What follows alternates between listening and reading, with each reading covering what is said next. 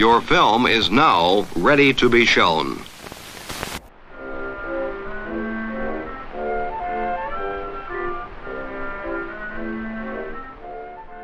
Good evening. I'm Justin Hendrix, editor of Tech Policy Press, a nonprofit media and community venture intended to provoke new ideas, debate, and discussion at the intersection of technology and democracy.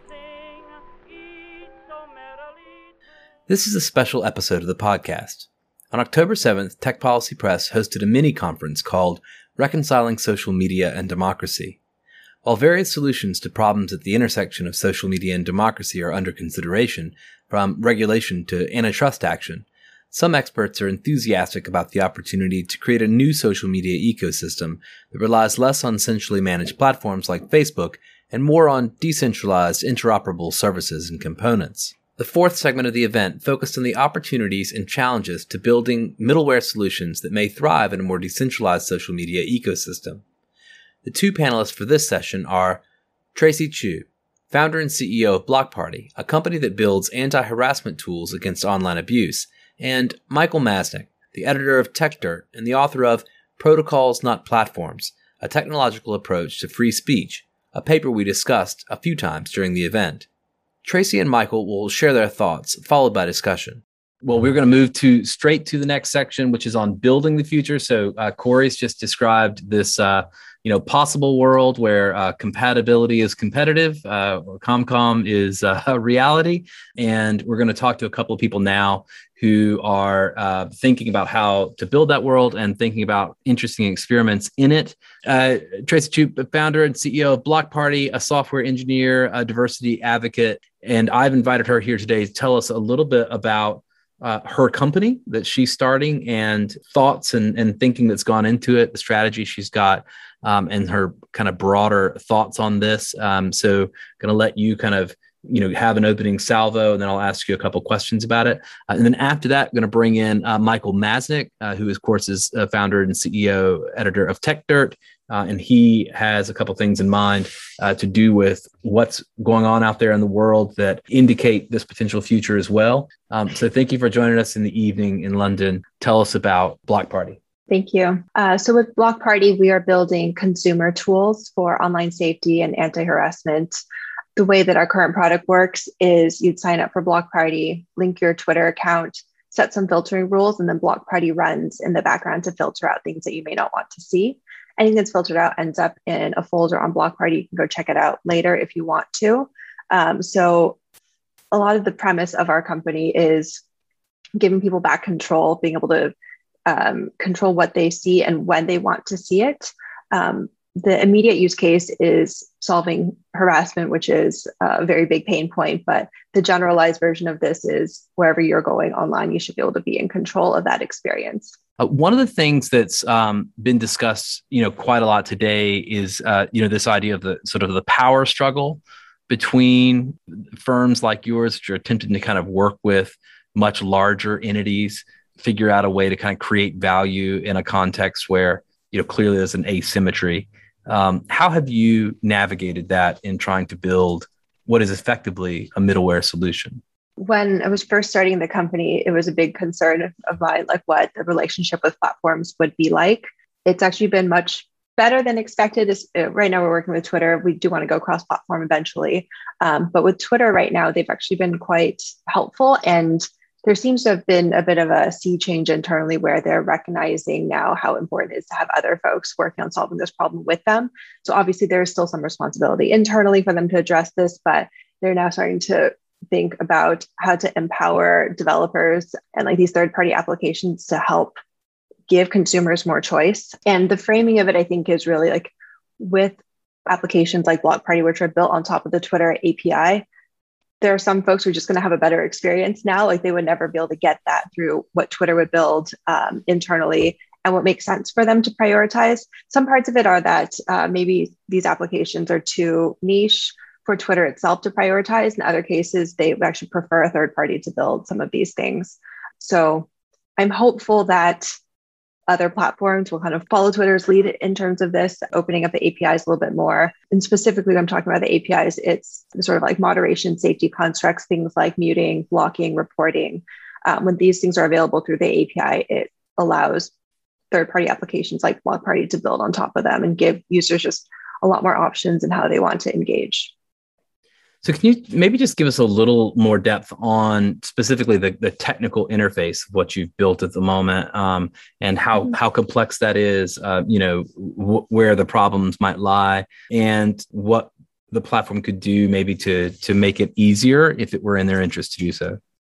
Yeah, the way our integration works right now is pretty straightforward on top of the uh, publicly available API endpoint. So um, in order to synchronize data from Twitter, we're just pulling very regularly all the at mentions, replies, um, and a bunch of other data from Twitter, like the list of follows, mutes, blocks, user data that we're going to make filtering decisions on.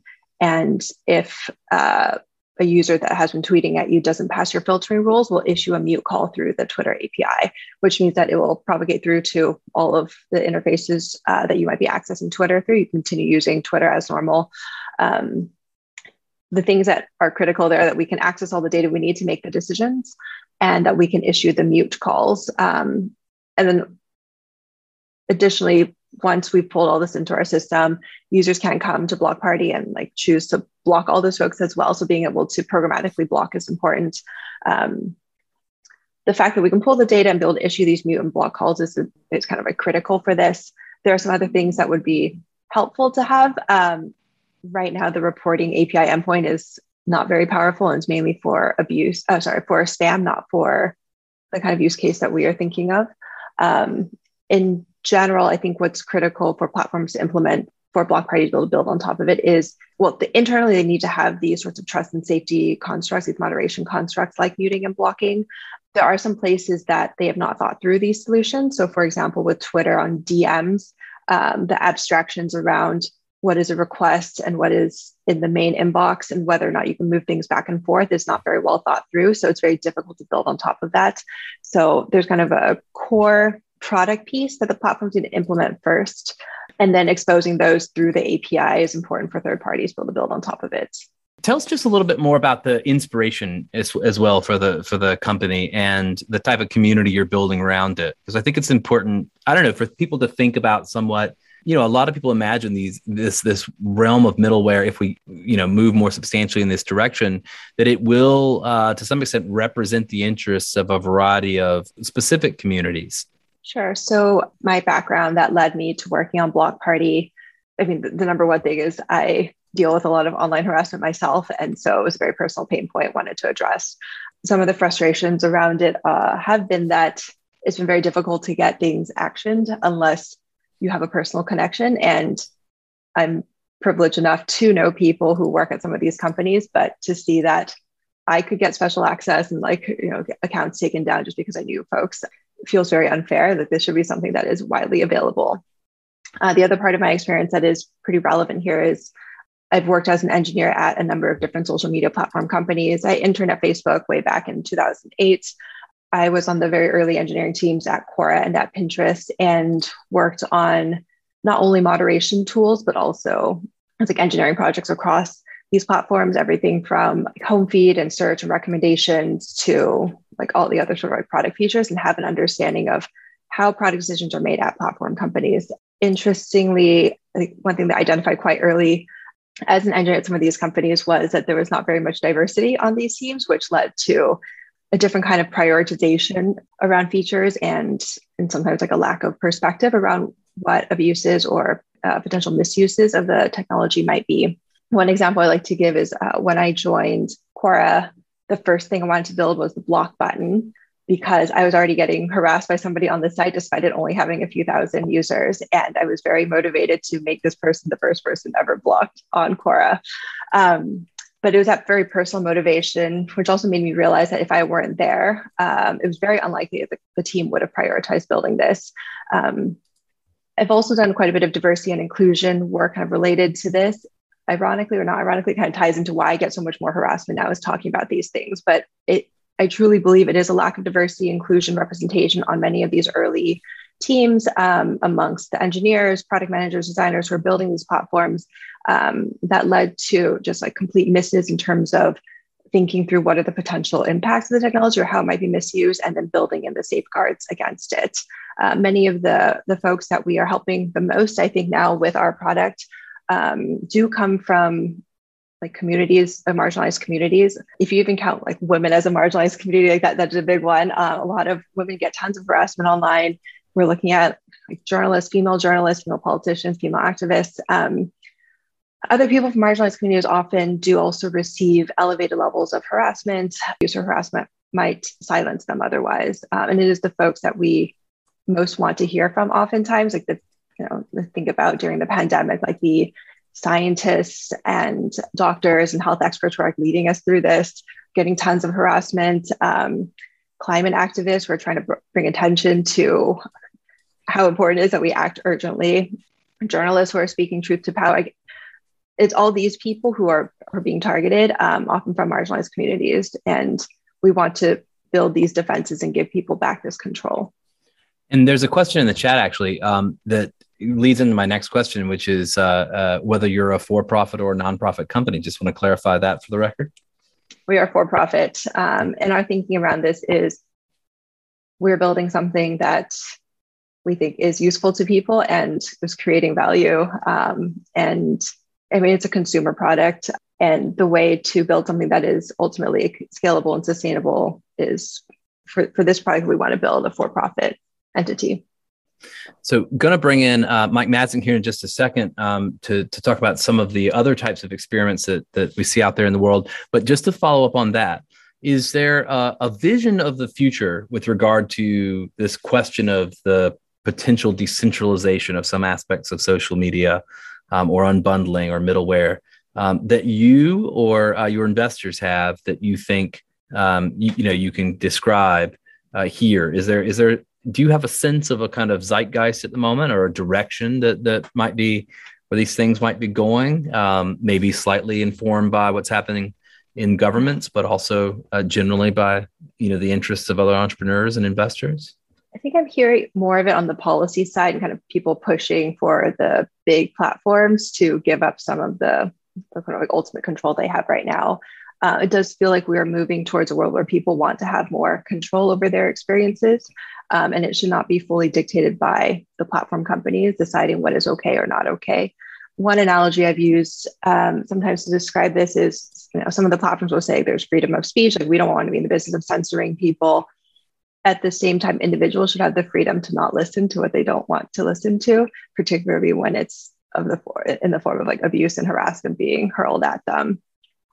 Um, so there's a, a, few things here, like the platforms may not want to institute very strict standards around like what is allowed or not allowed. Um, and, and there's a pretty big space between like what is definitely not okay, like you know, child sexual exploitation, death threats, what somebody may or may not want to engage with. Um, so putting more of that choice into the hands of consumers seems to be the way to go, as opposed to having the platforms be the ones to determine in all cases like what is okay, what is not okay, when they may want to apply that standard across the entire platform. It's just not going to apply in all cases. It will feel wrong. Uh, whereas if you put more of the control back into individuals, things can be calibrated to the communities that they're a part of or what they're most comfortable with personally. So, I just one last question for you. Uh, I mean, and this is maybe just more specific to Block Party, but you know, it, you know, it's got this name Block Party. It almost sounds like you know a party on some level, but um, this is serious stuff serious serious stuff you're dealing with you know how, how do you kind of uh, i don't know contend with that uh, as a founder and then also uh, in building a team. Yeah when picking the name one of the the things we were thinking through was you know it is a very serious topic but we also want to bring some levity or lightness to it and make social media a better place. So it should be a place that is pleasant to be on. And you know right now online society is it, it can't be our online activity cannot be separated from offline world anymore. Like everything is so integrated like just being a part of this world in any meaningful way you have to have an online presence. Um, so kind of acknowledging that it is a part of life. Like not everything we do is just dealing with really negative stuff. Like we are thinking about like the positive value that people are getting from social media and trying to allow them to access that.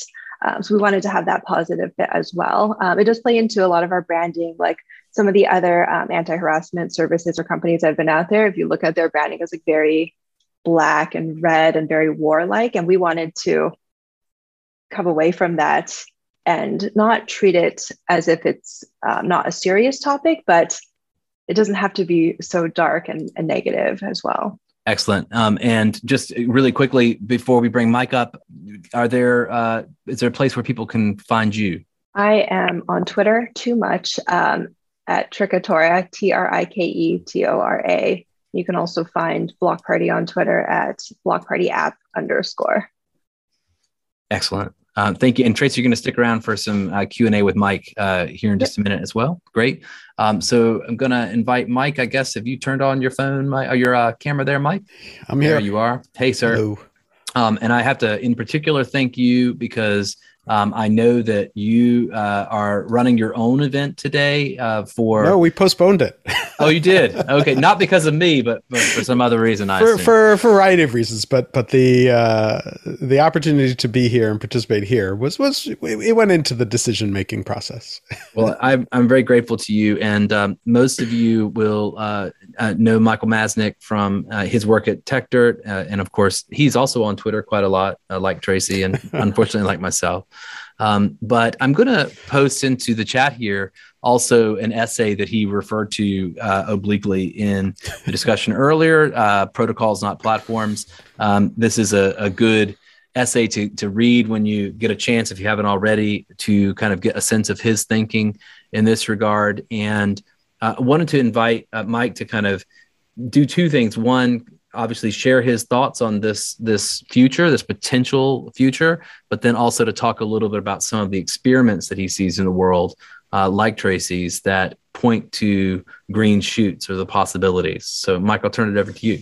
Sure. Yeah, and and um, uh, I, I want to not just reiterate that that what Tracy is doing is is really interesting, but it, it's really worth checking out. I think it's one of the most interesting examples that we've seen.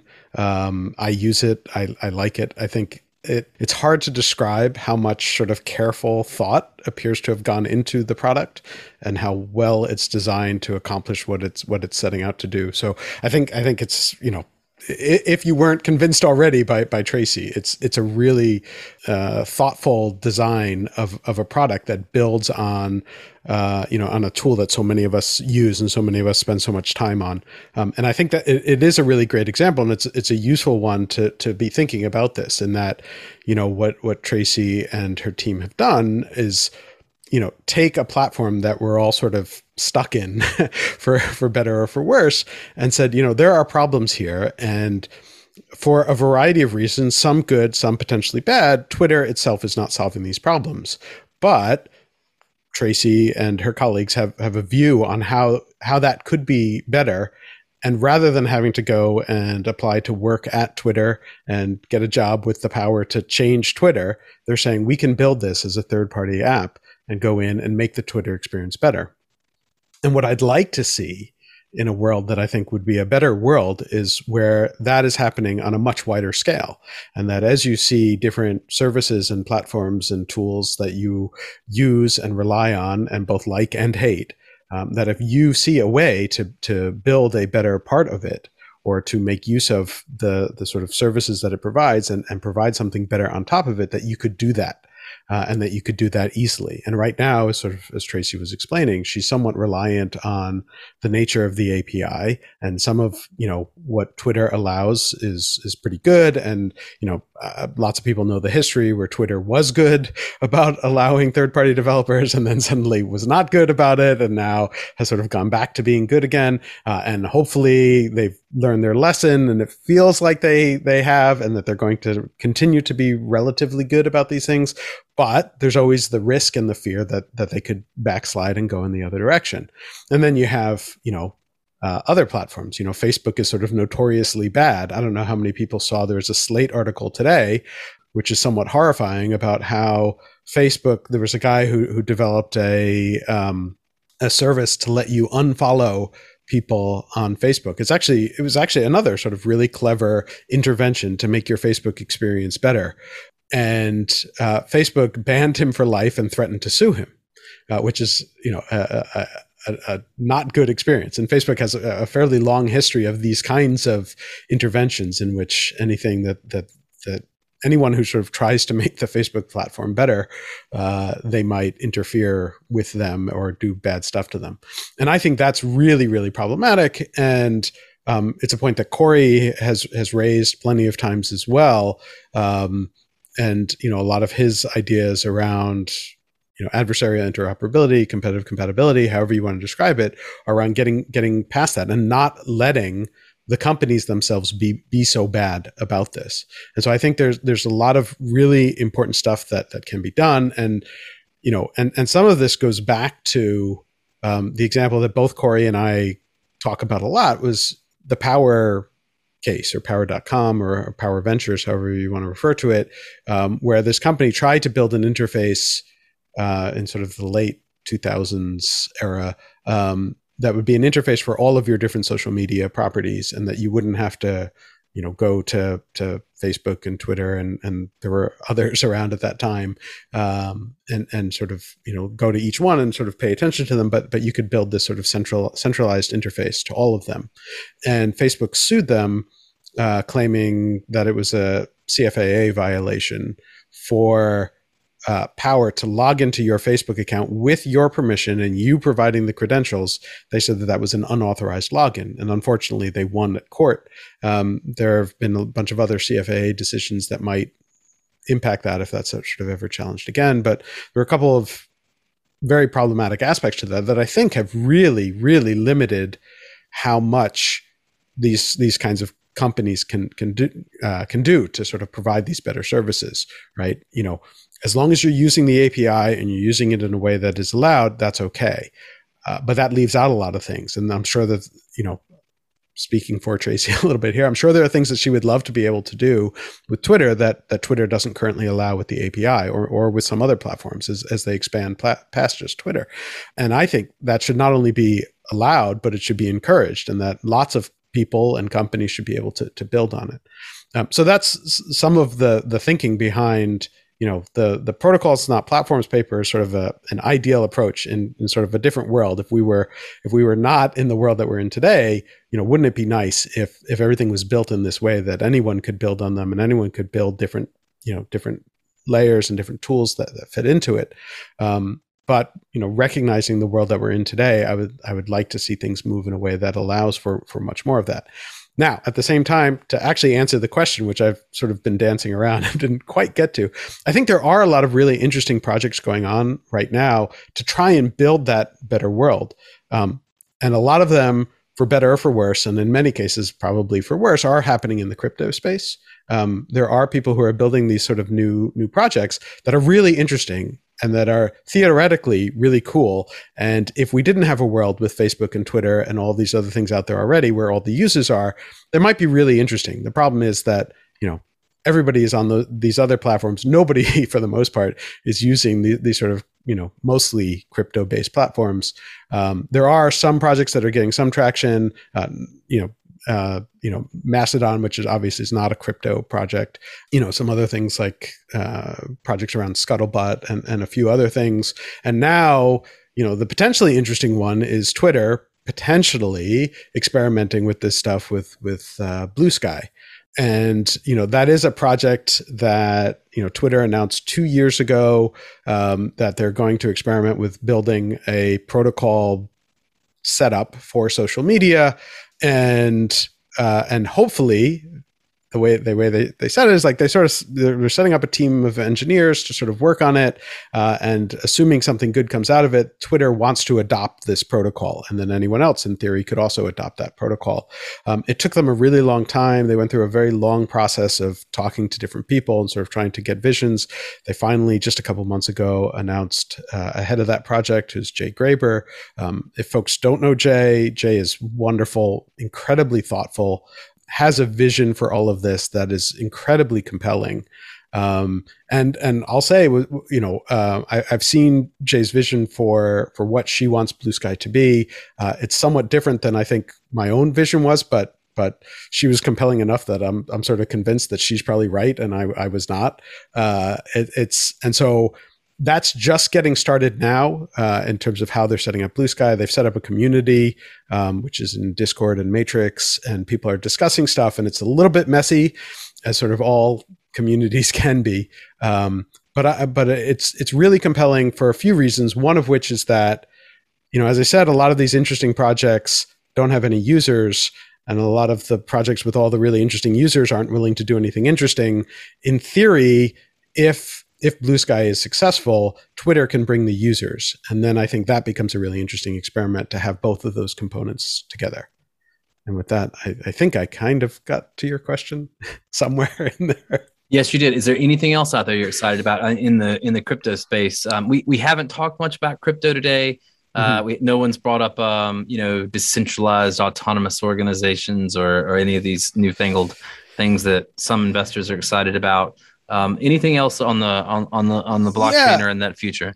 I, I, mean, I think there are a lot of interesting things. There, there's a lot of junk too. Like, and, and, that's like the problem right now is like you can't just dive in and say like, oh yeah, like crypto is going to solve it or blockchain is going to solve it, or you know, I, I, a lot of those projects are are disasters and and um and and will be. And I and I think the really interesting thing, and, and I'm doing some writing now on it that hopefully will, should be out soon, is sort of trying to find that that middle ground between the sort of extremely mercenary nature of most of the the blockchain world uh, and the more altruistic view of like open internet, uh, open source, you know, building a better society kind of world.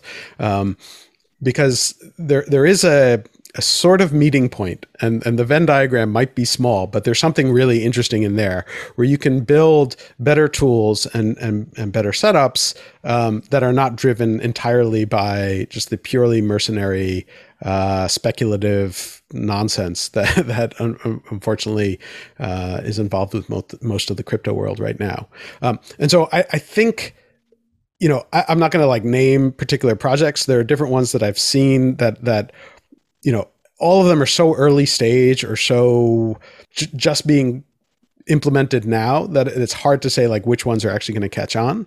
Um, but I do know that there are there are people who are working on interesting projects, and I'm sort of trying to pay attention to which ones are actually interesting and which ones are just you know um, sort of garbage fires, like a lot of a lot of the crypto projects become. Great. So, um, Tracy, I'll bring you uh, back in as well, just to kind of like bring the two of you uh, in into conversation with one another. You know, one of the things, Mike, that that you said in your piece on platforms, not protocols. You know, to be clear, this approach Pro- protocols, not platforms. I'm sorry, I've done the same thing that I've done the same thing Cory did.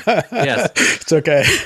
protocols, not platforms. Is to say, you know, this is an approach that would bring us back to the way the internet used to be and of course, you know, you're a prototypical blogger. I'm a blogger too, but uh, so of course we'd be into that. But is that is is is that kind of like uh, you know uh, primordial state? You know, really something that we should we should be be looking for at this point. Is that you know was that all great as well? Uh, no, I mean it wasn't all great, right? There, there were all sorts of problems in, in, in the world in, in, the world at that time too, um, and some of this I try and address in the paper as well. That you know there were issues with the way that played out. Um, you know, to, to some extent, I sort of see it as there's a sort of, pendulum that goes back and forth between sort of more centralized systems and more decentralized systems. Um, and there are good things about each of them, and there are lessons to be learned about each of them. And so, my hope is that in sort of moving back to a more decentralized, protocol based world, we can take the lessons of both what worked in in sort of the early days of the internet and what didn't work, um, and try and get more of what did work, sort of more user empowerment, um, more control, less you know uh, by, by, individuals, more you know power to the edges of the network, less sort of siloed data, less controlled by by you know just some individual companies, um, but also take in the lessons of what has worked well uh, in you know the last fifteen you know 10 to 15 years in terms of like you know much better user interface much better user interaction um, different interesting tools and services that have come out of it and also you know more interesting business models. You know some of the problems of the original world of of protocols uh, was that you know you were almost wholly reliant on people who were just you know truly passionate believers in that. And that that can get you uh, to a certain distance but that gets trampled when you know a giant company comes in and says like well i can build my own version of this sort of lock it up have all the data extract all the value from it um, and and you know, and that's a problem. Whereas if you can put in place better business models as well that are more aligned with the end users having the, the control and the power themselves rather than making sure that, that that all goes to the central provider, I think you can create something a lot more interesting. But, you know, a lot of that is theoretical at this point. Tracy, is there an ideal state that you have in your mind? Um, you know, either past or future. What are you working towards? What do you want to What do you want to work towards? This is, I think, beyond the scope of Block Party, um, but I've been working through this like theory of what the ideal online society might look like, or it's not even purely online; it's like uh, an overlapped with offline world. Um, when I look at the internet right now, there's just really no governance, and it feels like this the state of lawlessness, um, where there's no rules that are commonly agreed upon. There's no enforcement of the rules that we do kind of know exist. Um, the only type of justice we have is mob justice. Um, people are left pretty defenseless. Um, and it seems like we're just lacking the sort of governance that does help to keep society functioning normally in the offline world. Um, obviously, there's challenges to just trying to port a governance model from offline world into the online sphere. Um, but I think we need to be thinking at that scale of we need a whole different sort of like governance model. When I think about the role that Block Party is playing right now, it's basically in this uh, lawlessness, like we give you a little bit of defensive, like you have like a private security person that kind of comes along with you.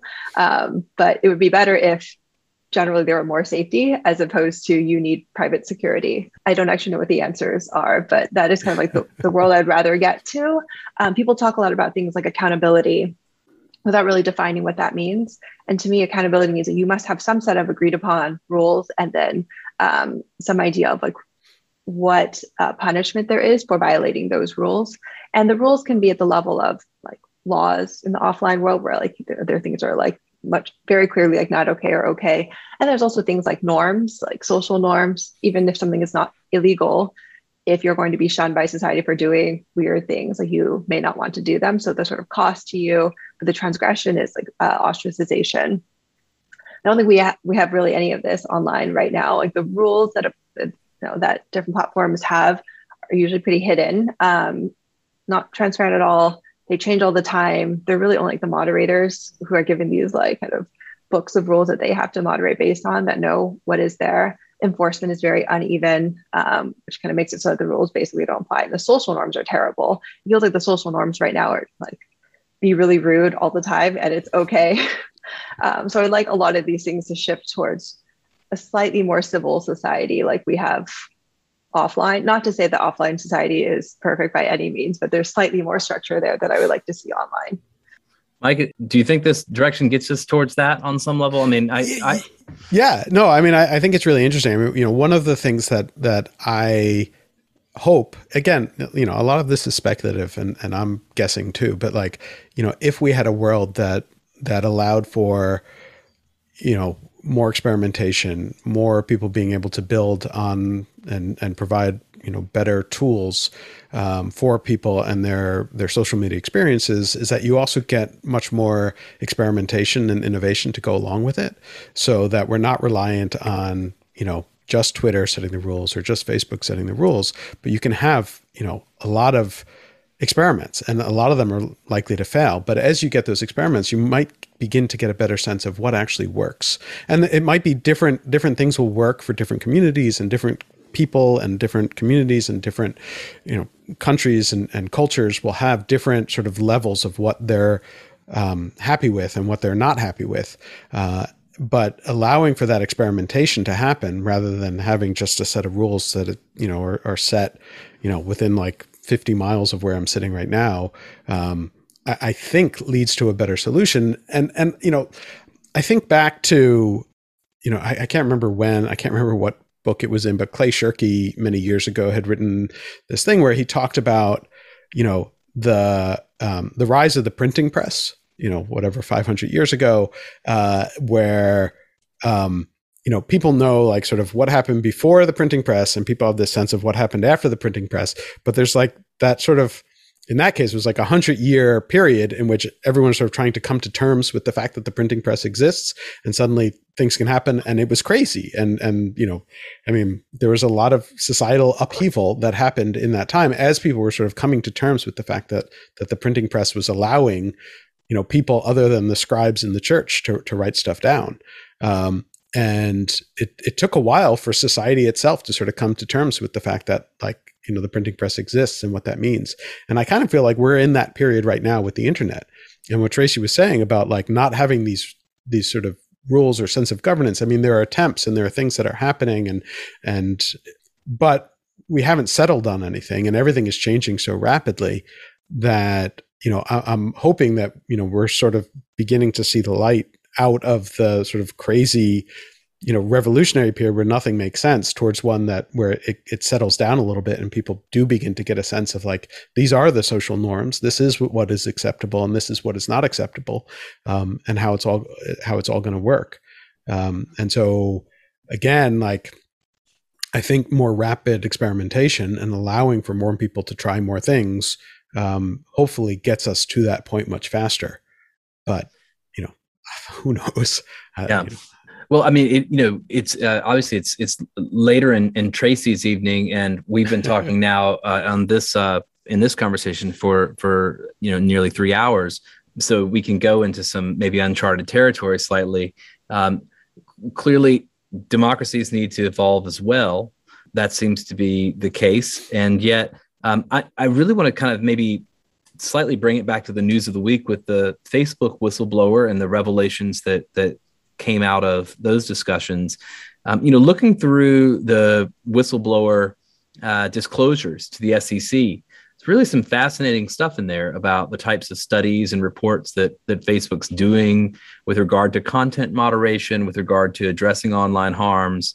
Um, and you know, there's two ways of looking at that. One is you know, good Lord, this is uh, an incredible amount of of social engineering and, and manipulation of of content that's going on behind the scenes with no, uh, you know, uh, no accountability and no transparency on the one level.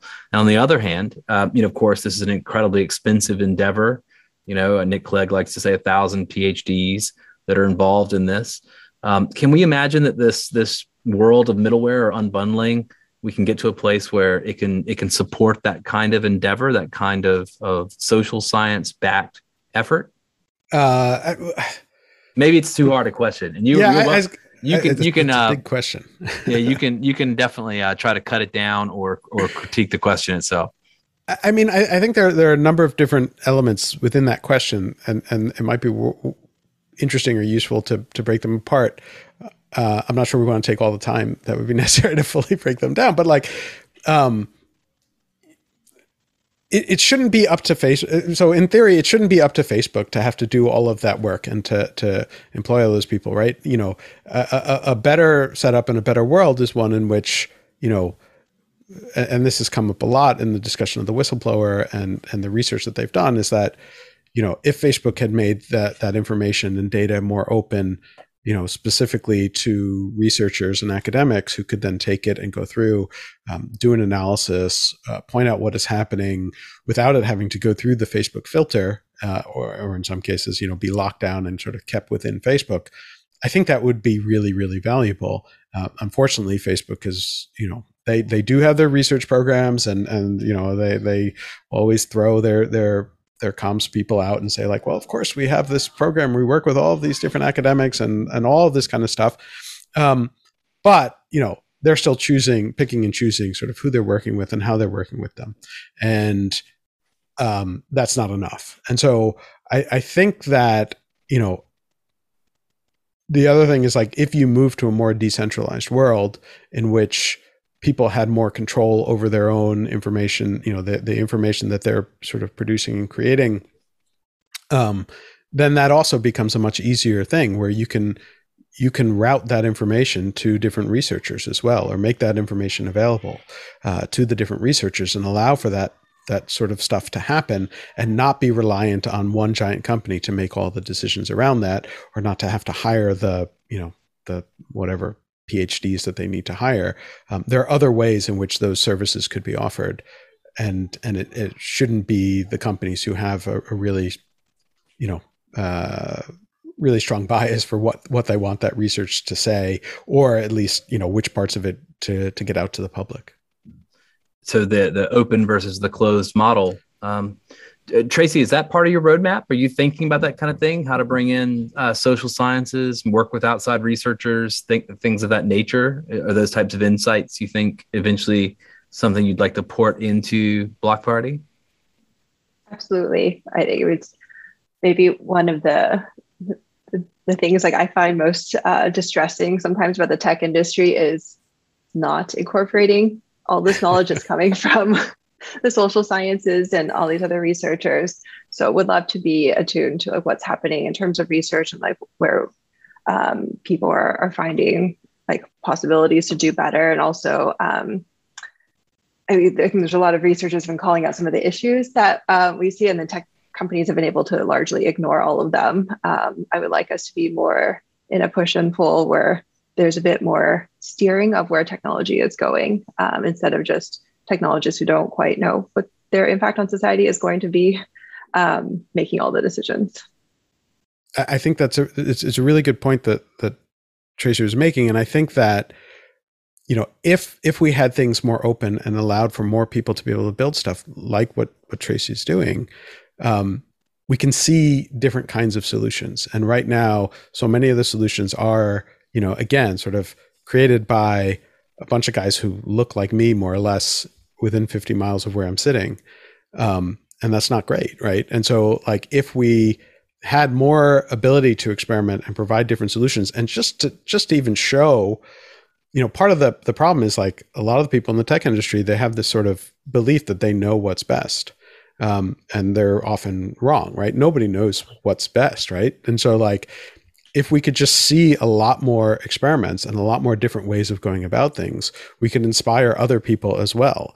And and if it's built in a way that is more easily accessible, then it doesn't have to just be people around here either, right? I mean, it could be people around the world who say like I have a better way to do this and I can just build build a better solution and begin to inspire others and, and you sort of get this this flywheel of creativity going and create these other solutions that take into account not just the views of you know tech industry guys uh, and and you know can just build much better overall solutions that that take into account the sort of wider world that we actually live in.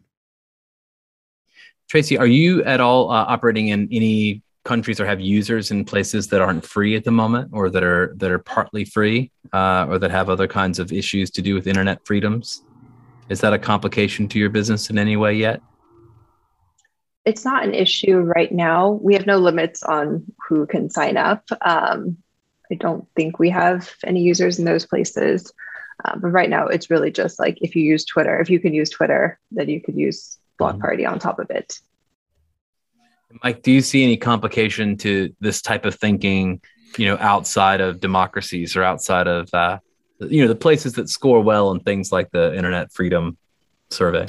Yeah i mean there's all sorts of challenges and and some of them i think like daphne brought up earlier in in her uh, talk um, and Cory brought up some some of these ideas as well is that you know there are risks involved in in all of these different things and and when you give different levels of control and power to to different users you know not all of them are going to use it for good um, and so there is the risk of, you know, empowering more, you know, sort of third parties to, to, to do things that do you end up in certain countries where they basically say, well, you have to use our solution to that. And that is the one where we can spy on everything and we have control over who is saying what.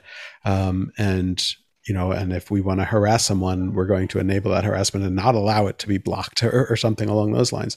There's all sorts of things, and certainly risks among more marginalized populations um, and and those without power um, that could be abused, and and that's that's a real concern that I think people definitely you know don't always take as seriously as they should, uh, and it needs to be a part of any of these conversations, and especially like. I'm, I'm, I, to go back to sort of the crypto world, right? Like there are a lot of people in that world who don't think about that stuff at all and, and have no concern whatsoever about, about, um, how what they're building can be abused and, and will be abused. And that concerns me. There are people now more and more who are coming into that world and saying like, wait, we have to think this through and we have to have really, you know, more thoughtful approaches to this. So I'm hopeful that that sort of thinking will begin to permeate. Um, but I do think that there are real risks. Um, you know, there there are risks to to to any approach. Obviously, when you have authoritarian governments or um, people trying to crack down on on marginalized groups, um, and so, but but having that thinking from early on, I think, is really important. One of so, the specific tensions I've come across a lot in working on anti-harassment is many of the anti-harassment features you can build are bad for misinformation. So, for example, like being able to disable replies to your tweets, it's good in the sense of like, oh, like if you think of the space beneath your tweet as your space, um, that you should be able to control, like that's good. You can have harassers post things there, but the replies to tweets are often where misinformation gets debunked as well. And so I think the solution that Twitter built for that was still allowing quote tweets. So you can disable replies to your tweet, but people can still quote tweet you and add commentary. So you have to balance these different features um, in that way uh, on things like Facebook pages where one potential anti-harassment solution might be disabling um, certain sets of words for being posted. So like you don't want people to post uh, insults or profanity at you. Um, you might want to enable like block lists, but then that also means that there can be censorship and you know, politicians who don't want to have certain topics discussed on their page could try to use that feature to block the discussion. So there's this tension between giving people this kind of um, like all these tools to you know defend their own space uh, but then they can also allow misinformation to proliferate and that's just like one example of these different tensions yeah i, I, I think that's a really good point. Like the, almost all these things have trade-offs um, and it's often uh, uh, you know kind of difficult to think through the trade-offs before they get started you know? I mean another example of this in the the sort of anti-harassment space is, is even like um, you know how some anti-harassment tools have been then used to harass people in, in some ways where it's like brigading against someone for for calling out someone for uh, you know uh, bigotry of, of some form or another. Um, you know there's there have been attacks on people um, you know and, and trying to get people kicked off platforms or suspended from platforms claiming that they're they're harassing people or abusing people when it's the opposite. Um, and so like again, sort of thinking through all of the different trade-offs and challenges of each of these is is really difficult. I don't think any any human being can possibly think through them all, but like coming into all of this with an open mind and allowing for more experimentation, you begin to see what works and what doesn't really quickly, and the ability to kind of iterate on that and and change and recognize like when a tool that is meant for anti-harassment is being used for harassment, something you know probably needs to be fixed or changed uh, I think is important. But that takes a, a, sort of recognition that, you know, sort of a humility in in building these tools and, and how you go about them. Mike and Tracy, I want to thank you so much uh, for taking us, a Tracy, inside your company and what it's doing. Mike, inside uh, some of these incentives and uh, some of uh, what else is happening out there.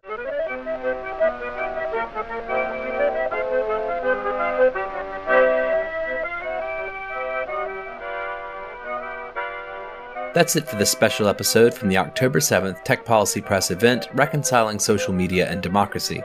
You can write to me at justin at techpolicy.press or find us on Twitter at techpolicypress. Thanks to my co founder, Brian Jones. Thanks to our panelists, and thank you for listening. Tech Policy Press.